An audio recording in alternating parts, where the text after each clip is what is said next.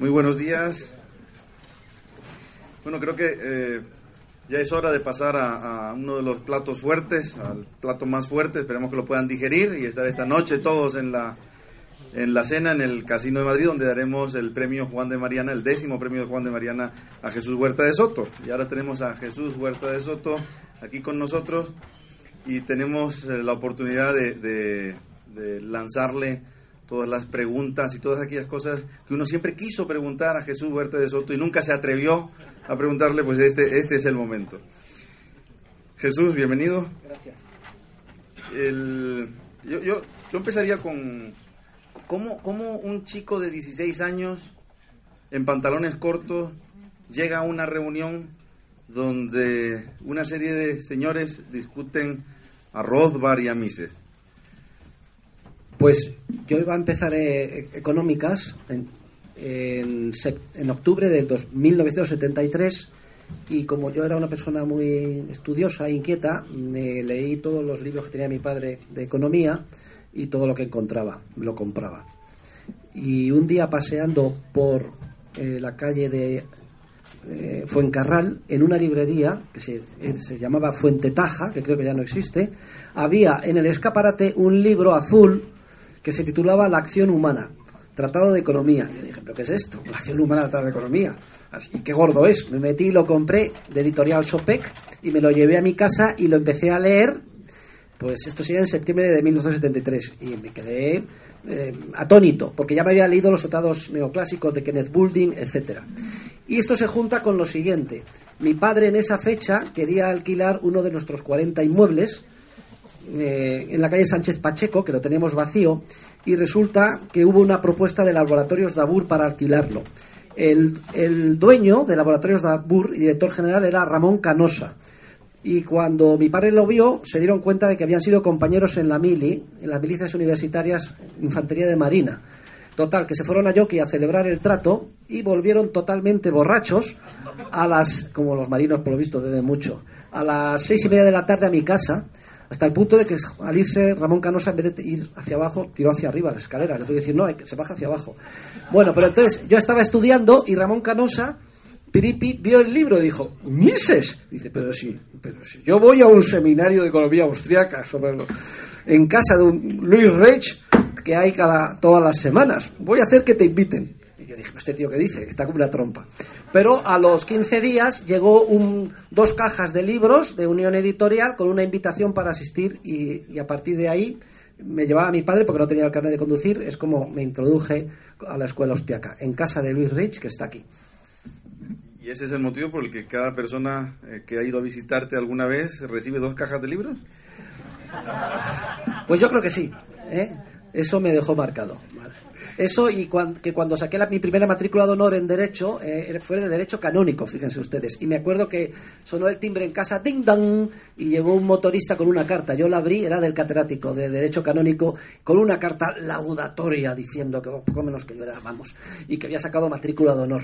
Y eso me produjo tal felicidad, pero sobre todo tal felicidad a mi madre, que yo dije, siempre que dé una matrícula de honor voy a mandar a un motorista con una carta laudatoria al alumno. Y lo vengo haciendo desde entonces, y no saben ustedes la cantidad de padres agradecidos que tengo. Jesús, yo creo que son muy pocos los profesores que pueden presumir de haber hecho escuela. Pues muchos podrán presumir de tener algún libro, otros de haber salido pues en algún congreso. Pero haber hecho escuela, pues se cuentan con los dedos de una mano. ¿Cuál es el secreto? ¿Qué es lo que hay que hacer? ¿Dónde está la fórmula para hacer escuela? Bueno, eso es un resultado no intencionado de la acción humana, como dice Hayek. Yo no he pretendido nunca hacer escuela, pero he visto con alegría cómo en torno a las ideas austriacas se ha ido aglutinando un grupo de gente joven, y luego menos joven. Pues yo empecé con 16 años y tengo 59 ahora, ¿no? Y viene generación tras generación. La gente joven es la que tiene menos compromiso, está menos maleada y en la búsqueda de la verdad científica pues no tienen el inconveniente de, si quieren haberla encontrado, seguirla. Entonces para mí es motivo de orgullo de que se haya producido una escuela. Tampoco es un tema uniforme, porque hay ciertos debates y a veces muy acalorados dentro de los economistas austriacos, pero sí que es un motivo de orgullo. Ya veo que quieres entrar en lo de la reserva. No voy a entrar en la reserva. Y si tuvieses que resumir tus aportaciones ¿Cuáles? Ya veo que tienes una larga lista.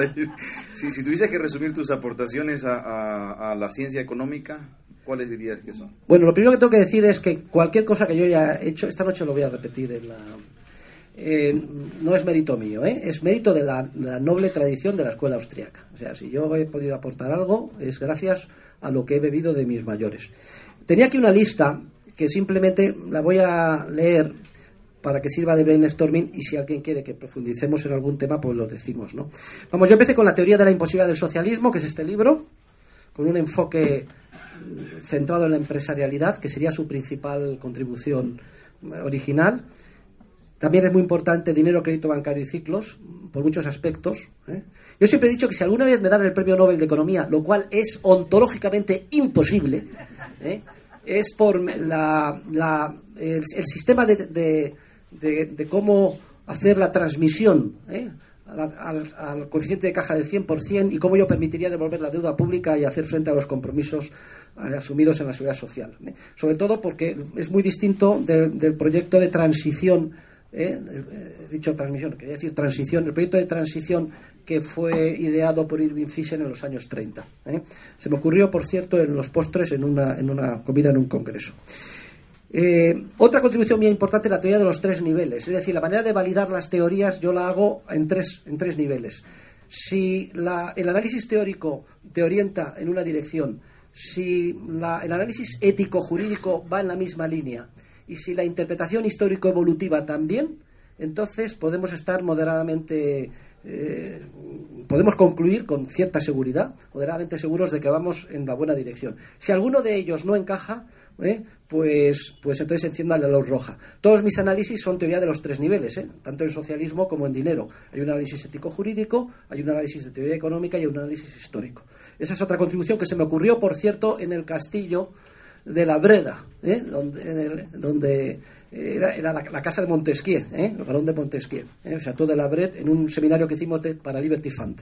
Otras contribuciones importantes, bueno, pues la teoría de la eficiencia dinámica, que creo que es de la que estoy más orgulloso, y la aplicación que he hecho del análisis austríaco a una serie de áreas, ya dentro de políticas públicas, es decir, en el ámbito de la seguridad social, en el ámbito de la teoría del nacionalismo liberal, en el ámbito de la teoría de la inmigración, por decir algunos de los temas que son más actuales, ¿no? En el ámbito de la ecología de mercado, que luego continuaste tú con el tema sobre todo de calentamiento global, etcétera, y también en el ámbito del euro, es decir, es muy conocida mi teoría en defensa del euro como proxy del patrón oro, capaz de disciplinar a los políticos siempre y cuando no venga Mario Draghi y establezca un programa de quantitative easing. Y luego hay otra serie de trabajos de los que también estoy bastante orgulloso, mi teoría crítica del estado del bienestar, el haber recuperado la doctrina de nuestros escolásticos en lo que se refiere a la teoría bancaria, y haber descubierto que había dos escuelas, una más bien tipo Rayo, la escuela Rayo, la escuela de la Banking School, y otra más bien Currency School, que es la Huerta de Soto. Ya todos los escolásticos empezaban a tirarse los tazos a la cabeza en ese mismo tema, ¿eh? Y luego, ¿cómo llevar a la práctica el liberalismo? Creo que esto también es otra de mis contribuciones. Esto fue una invitación que me hicieron para el homenaje a Fraga y Rivarne, sí. Y entonces yo escribí ahí un trabajo que se titula El economista liberal en la política, donde recapitulaba las 18 actividades que tenemos que hacer para impulsar la libertad. También con la teoría de los tres niveles, teórico, histórico y ético. En el ámbito teórico, en el ámbito del día a día, políticas públicas, ya se hablaba de hacer un instituto, lo que a mis discípulos se ocuparon de llevar a cabo eso. Se hablaba de que había que hacer un premio internacional, el premio Juan de Mariana. También tenemos, se me olvidó decirlo antes, en el Máster 3, el premio todos los años a Hayek, Rothbard y Mises, a los mejores alumnos, ¿eh? Y total, 18 actividades que son las que hemos venido desempeñando nuestro esfuerzo y están recogidas en este trabajo.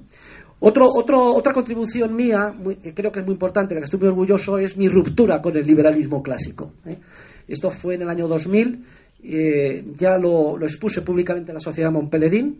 Pensé que me iban a echar, ipso facto, no, me nombraron vicepresidente, algo me gustaría, se pusieron todos de pie para oírme. Y entonces luego lo articulé mucho mejor y hay un trabajo que se titula Liberalismo versus anarcocapitalismo. Entonces, a partir ya del año 2000 ya me declaré anarcocapitalista.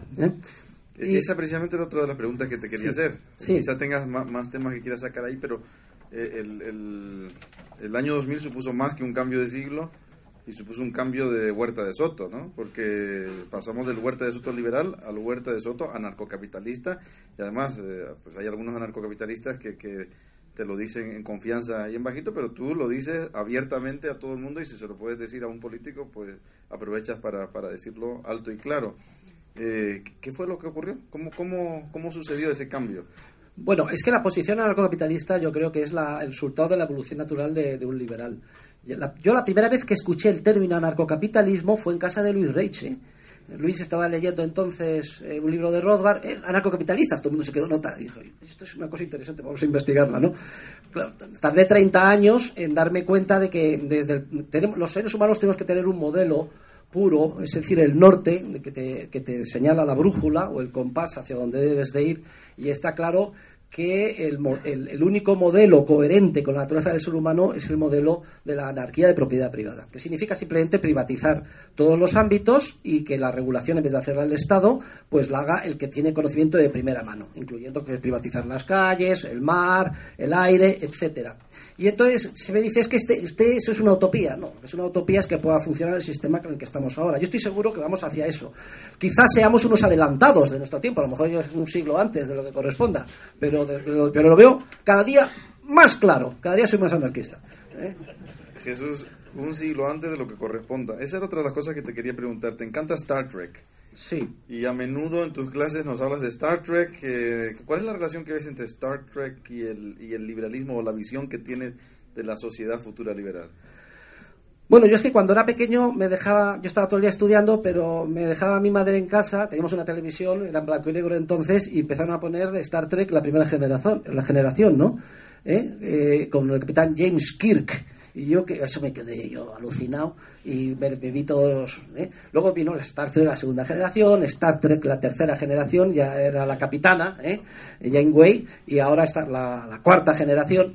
Y la verdad es que Enterprise, se llamaba la nave, y pues hablaba de un mundo en el que de alguna forma se mimetizaba la Guerra Fría, Estaban los malos, que eran, que equivalía pues a la Unión Soviética, los buenos, Estados Unidos, y la libertad, etcétera. Yo eso, no sé, siempre me ha impresionado. Yo soy un trekkie, a mí me encanta. Yo a mis alumnos les digo que tienen que ver esa serie, Hay una escena preciosa en la que en determinado momento Jean-Luc Picard, es el capitán en la segunda generación, dice, aquí tengo mi mayor joya, el mayor aprecio, a ver qué es.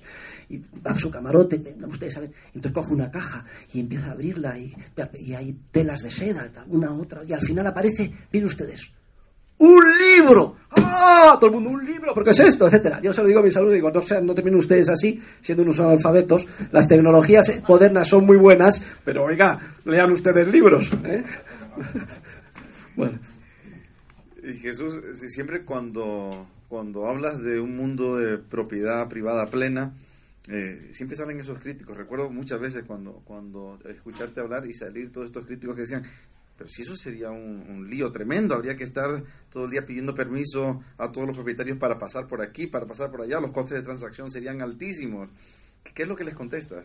Yo les contesto que primero, que no podemos saber cómo la creatividad empresarial solucionará los problemas, pero que podemos estar seguros que se solucionarán, y de la manera, minorando los costes de transacción en relación con lo que tenemos ahora, de manera mucho más eficiente y mucho más moral. Tenemos muchos indicios de cómo se podría hacer, porque para coger los permits, para pasar de un barrio a otro, etcétera, esto te lo harían a la velocidad de la luz por internet, e incluso sin necesidad. Eso solo sería cuando cambiaras o quisieras hacer algo especial, pues ya tendrías tus correspondientes bonos. Pero bueno, ¿para qué vamos a teorizar en esto y hacer una novela de ciencia ficción? Es que es absurdo. Lo que sí es cierto es que la democracia, que es una imposibilidad ontológica, un engaño y una inmoralidad, surge como resultado de una especie de entorno anarcocapitalista. El otro día veía cómo era en realidad el surgimiento de la democracia, pues en Atenas o en Roma, ¿no? Son propietarios privados que de alguna forma, pues de manera privada, hacen su regulación y toman sus decisiones. Y luego eso se va corrompiendo. Hoy en día el mundo puede volver al origen, y gracias sobre todo tenemos la ventaja de las nuevas tecnologías que nos van a permitir, y todavía, digamos, hemos visto solo la punta del iceberg. Fíjense ustedes que ahora estamos con un ordenador y comprobamos cuántos minutos falta para que llegue el autobús, etcétera. O sea, es decir, los problemas de definición de derechos de propiedad y de asignación de permits, etcétera, se solucionarían. Pero ¿para qué les voy a contar a ustedes? Oiga, si tenemos hasta Uber, etcétera. Olvídense del asunto. Es la única salida para la humanidad. El anarcocapitalismo, no tengan ninguna duda, es el estadio superior de la civilización humana. El humor. ¿Has visto cómo se ríe todo el mundo? En tus clases, recuerdas que fui 4 años a escuchar tus clases, y año tras año, todo el mundo veía como la gente se moría de la risa. ¿Y qué papel juega el humor en la difusión de las ideas? Y cuando buscas los ejemplos, ¿qué haces? Hasta que no te mueres de la risa, no dices, este es mi ejemplo. Bueno, es que mi madre es de Jerez de la Frontera, es andaluza, muy graciosa. Mi padre era más serio, ¿no? Yo creo que mi padre se casó con mi madre por eso. Mi padre dijo siempre que se casaría o con una gallega, que eran muy dulces, o con una andaluza, simpática. Y mi madre, aparte de Miss Cádiz, era muy simpática. Es muy simpática, porque todavía vive. Y yo creo que le he dado gran parte de su humor. Pero además, la aplicación del humor es muy buena, porque, sobre todo en el ámbito de la divulgación y de las ideas. Aquí tenemos un maestro que fue Rothbard. Yo tuve el privilegio de tratar bastante con Murray Rothbard. Murray Rothbard era, no se pueden ustedes imaginar, tronchante. Me acuerdo una vez que le pregunté una cosa de Karen Bagan. Oye, ¿qué opinas de Karen Bagan? Me dice, Karen Bagan, esa puta, sí, mira, te voy a contar tal. Todo el mundo diciendo, ¿pero qué dice? Bueno, tenía una gracia y además con un acento de Brooklyn, que no había quien le entendiese, y un conocimiento enciclopédico, se sabía de memoria la historia de España. Le gustaba pues ir contracorriente. En su casa eran todos polacos comunistas, y él siempre defendía de pequeño a Franco. En la época, fíjense ustedes, el padre terminaba echándole a casa de guardia. Pues a mí ese señor Franco no parece tan malo, porque ha hecho esto y lo otro, etcétera, ¿no? Y además él tenía el modelo de los anarquistas en España, o sea, se la conocía muy bien, ¿eh? Yo le invité a hacer una serie de conferencias justo el año que falleció. Esa fue una pena tremenda en España, ¿eh? Que hubiera venido y hubieran visto ustedes lo que era. Y luego hubo otra anécdota curiosísima. Fue en Río de Janeiro, en una reunión general de la Sociedad Mont Pelerin en el año 90, reunimos juntos en la misma mesa a Kittner y a Rothbard, que son las antípodas, los extremos opuestos. Kittner todo serio, versión judía del Opus Dei, con 14 hijos, llevándose su tartera a comer, todo circunspecto. Y Rothbard, lenguaraz, dice, joder, ¿tienes algún hijo más, Rick Kittner? ¿Qué vas por el 19 o el 20? Etcétera, ¿no? Y el otro, ¿qué me dice? Bueno, tengo yo una fotografía de los dos, fue un privilegio verlos reunidos juntos. Jesús, pasando a cuestiones políticas, que sé que no es el tema que sueles hablar, pero que en el fondo, pues como a todo teórico, le encanta de vez en cuando poder ver cómo se aplica eso a la realidad. ¿Qué opinas del Brexit? Ayer hablé de la teoría del nacionalismo liberal, es uno de mis artículos y recomiendo que todo el mundo lo lea. Yo personalmente opino que primero, que la mayor parte de los argumentos que se dan a favor o en contra de salir son totalmente chapuceros y sin base. Es exactamente lo, pero por ambos lados, exactamente lo mismo que pasa con el debate sobre la secesión catalana. Personalmente opino que si Inglaterra se marchara, se perdería un contrapeso dentro de la Unión Europea a nivel de decidir si la legislación va a ser más o menos intervencionista. Porque en todos los ámbitos y comisiones, los representantes de Inglaterra pues se suelen decantar por posiciones más liberales. Ese vacío se notaría. Con una excepción, en el ámbito financiero, de la contabilidad y de seguros, son los más intervencionistas del mundo. Eso es una contradicción tremenda. En el ámbito monetario y financiero, Y ahora, si se marcharan, yo creo que sería un buen revulsivo para la Unión Europea, porque le verían las orejas al lobo. O sea que tengo ahí un resultado ambivalente, O sea que no prejuzgo. Es lo mismo que pasa que en relación con la secesión catalana. De todas maneras, la teoría lleva a la conclusión de que cuantos más unidades de poder haya separadas y autónomas, mejor. incluso aunque el que se separe sea relativamente más intervencionista, como iba a suceder en el caso de Escocia o sucedería ahora, quizás en Cataluña, ¿no? A la larga, pues si tienen que competir en un entorno de rivalidad, quedan en evidencia sus carencias y se ven obligados a reformar, que es precisamente lo que sucedió con Eslovaquia cuando se separó vía referéndum de la República Checa. O sea, que estás diciendo que Cataluña independiente mejor a la larga, ¿no? Sí, lo que pasa es que a lo mejor ese a la larga pues es demasiado largo y podemos ahorrárnoslo por la vía que yo propongo. Pero claro, todo lo que es política ya no es teoría. Aquí yo respeto todas las posiciones. Pero en mi teoría del nacionalismo liberal propongo la administración única tipo Navarra para todas las comunidades autónomas de España, con la posibilidad de que a su vez se hagan subcomunidades autónomas y ciudades autónomas, claro. Jesús, el profesor Bastos dice que no existe el Estado. ¿Qué opinas? Bueno, esto es una especie de pequeña butad. Uno de mis mayores admiradores, las personas que yo más admiro, es Bastos Boubetta. A mí me parece que lo de Bastos Boubetta, vamos, es un crack. Yo me puedo morir tranquilamente porque tenemos a Bastos Boubetta con su una energía, simpatía, puridad de análisis. Escribe magníficamente, vamos, una cosa tremenda, ¿no? Bien, no, el problema también lo dice Dalmacio Negro, etcétera. O sea, que esto es... Dejemos los teóricos de la ciencia política, dejémosle con su pequeño o gran caos mental.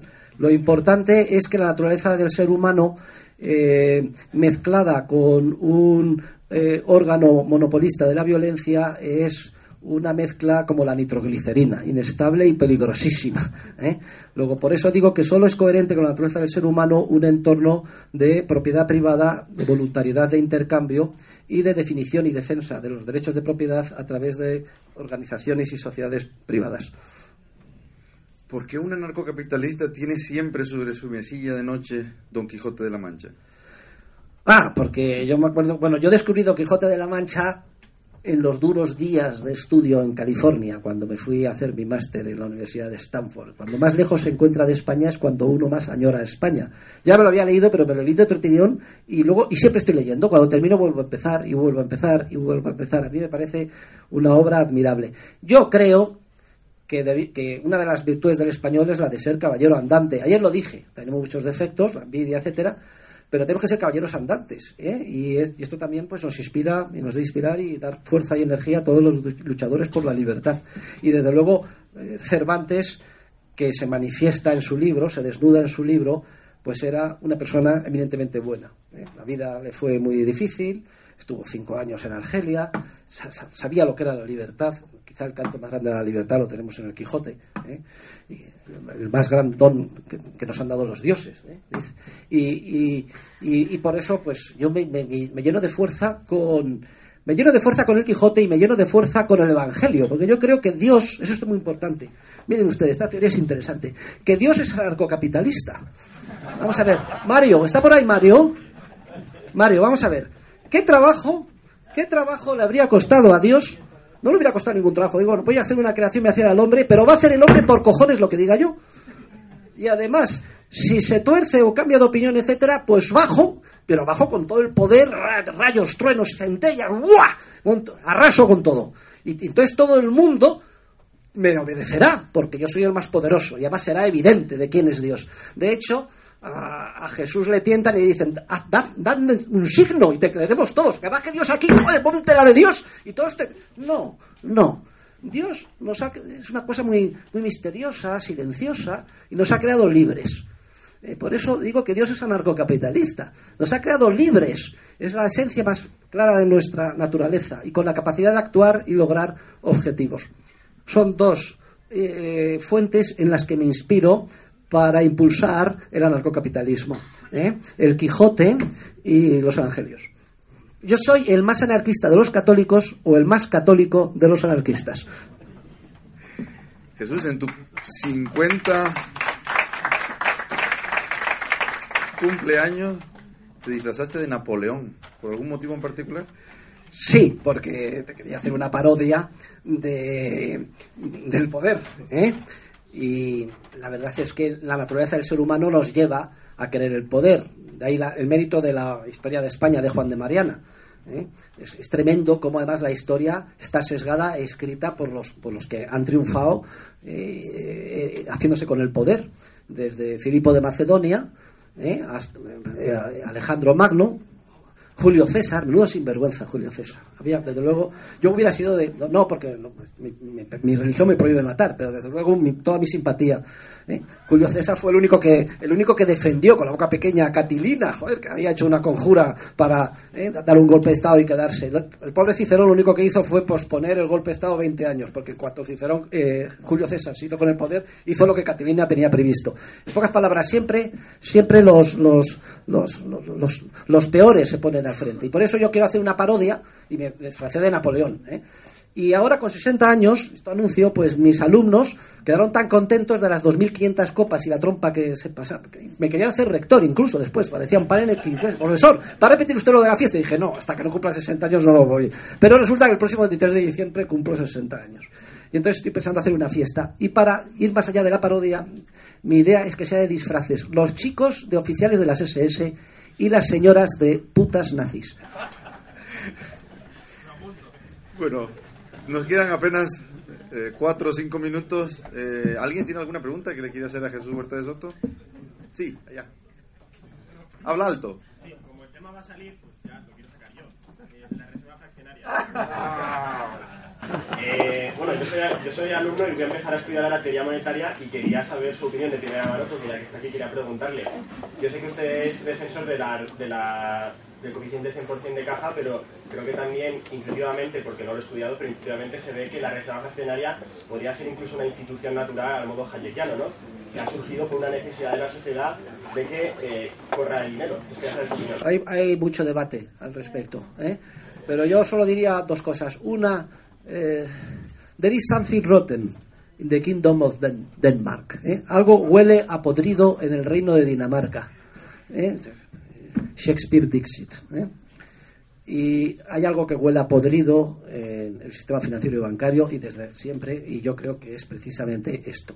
Y luego tres reflexiones. Una, la primera reflexión que yo haría es: hay unanimidad entre los catedráticos de Derecho Mercantil, la doctrina mercantilista, de que el depósito es que la cuenta corriente es un contrato de depósito y que su naturaleza es radicalmente distinta de la de préstamo. Esa es la primera reflexión. No tiene nada que ver el préstamo. Ellos mismos lo dicen. Es un tema jurídico. 2, que el análisis de los defensores de la teoría neobancaria es un análisis agregado y no incorpora la principal contribución de la escuela austriaca, que es la teoría del capital. En las páginas 525 a 550 de mi libro se explica cómo toda generación de créditos y respaldo de ahorro distorsiona la estructura del capital. Y está sin contestar desde el año 98. Fue un desafío a White y a Selgin, directamente aplicable también a los teóricos neobancarios de la liquidez. Y está sin contestar. A ver si son capaces de contestarlo. Y 3, que el debate, a fin de cuentas, es un poco irrelevante. Porque, primero, estarán de acuerdo conmigo, tanto White y Selgin como los teóricos de la neoliquidez, que por lo menos en la transición tienen que apoyar el 100%, porque si se eliminara el Banco Central sin establecer el coeficiente del 100%, tendríamos la más grande corrida bancaria de la historia y habría una crisis financiera del carajo. Y segundo, que estoy con Hayek. No hay ninguna duda de que en un sistema anarcocapitalista los bancos operarían, lo dice Hayek, en la desnacionalización del dinero. Se separaría la producción de dinero, que sería físico, oro, de la intermediación monetaria, y que cualquier banco de depósito que no operara con el 100% se vaciaría a la velocidad de la luz. Dice Hayek literalmente que está seguro que operarían con un coeficiente de caja del 100%. Son 3 reflexiones que hago, pero lo que no quiero hacer es cerrar aquí el debate, porque a su vez me podrían contestar y yo podría contestar sucesivamente. Digo siempre como broma que esto lo dice Walter Block, que es que tampoco entiende, joder, con esta gente de los teóricos de la reserva fraccionaria, que parece que les paga la banca. Y una vez lo dije, oye, parece que te paga José Ramón, Juan Ramón, que parece que te paga Botín. Y me dijo Juan Ramón Rayo, no me paga, pero tampoco me importaría que me pagase. fue eso, ¿no? Pues, vale. ¿Otra pregunta? Estamos ya en la hora. Muy bien. Una última pregunta, sí. Todos los años, en el inicio del curso académico, hace una pequeña reseña biográfica y hay una etapa de su vida que sí que quiero saber. Después de hacer las licenciaturas y antes de irse a Stanford, estuvo preparando durante un año las oposiciones sobre el Consejo de Estado. ¿Qué le motivó a hacer eso? Ah, sí, esto es clarísimo, sí. De hecho, yo firmé las oposiciones al letrado del Consejo de Estado Y de hecho, una de mis mayores reliquias, pues son los primeros 60 temas que me aprendí de memoria. Pero lo que sucedió es que me dieron la beca para ir a Stanford, mi mujer, que entonces era novia, estaba en UCLA y me dijo que estaba dispuesta a irse a vivir en pecado conmigo a Stanford, y ante esa tentación de la carne, pues decidí abandonar las oposiciones e irme a Stanford, ¿eh? O sea que es otra de las cuestiones. A mí me pareció un desafío estudiar el fondo de lo que entonces intuía que era el maligno, ¿eh? Y ser letrado del Consejo de Estado. Me dicen que porque ¿cómo puedo yo ser anarcocapitalista siendo profesor de una universidad pública? Y digo, bueno, pues que soy un virus introducido en el sistema para destruirlo desde dentro. Pues fíjense, el virus habría sido dentro del Consejo de Estado, ¿eh? Muy bien, muchas gracias a todos, gracias Jesús, y esta noche pues nos vemos en la Cena de la Libertad para homenajear a Jesús Huerta de Soto dándole el 10º premio Juan de Mariana. Hasta luego.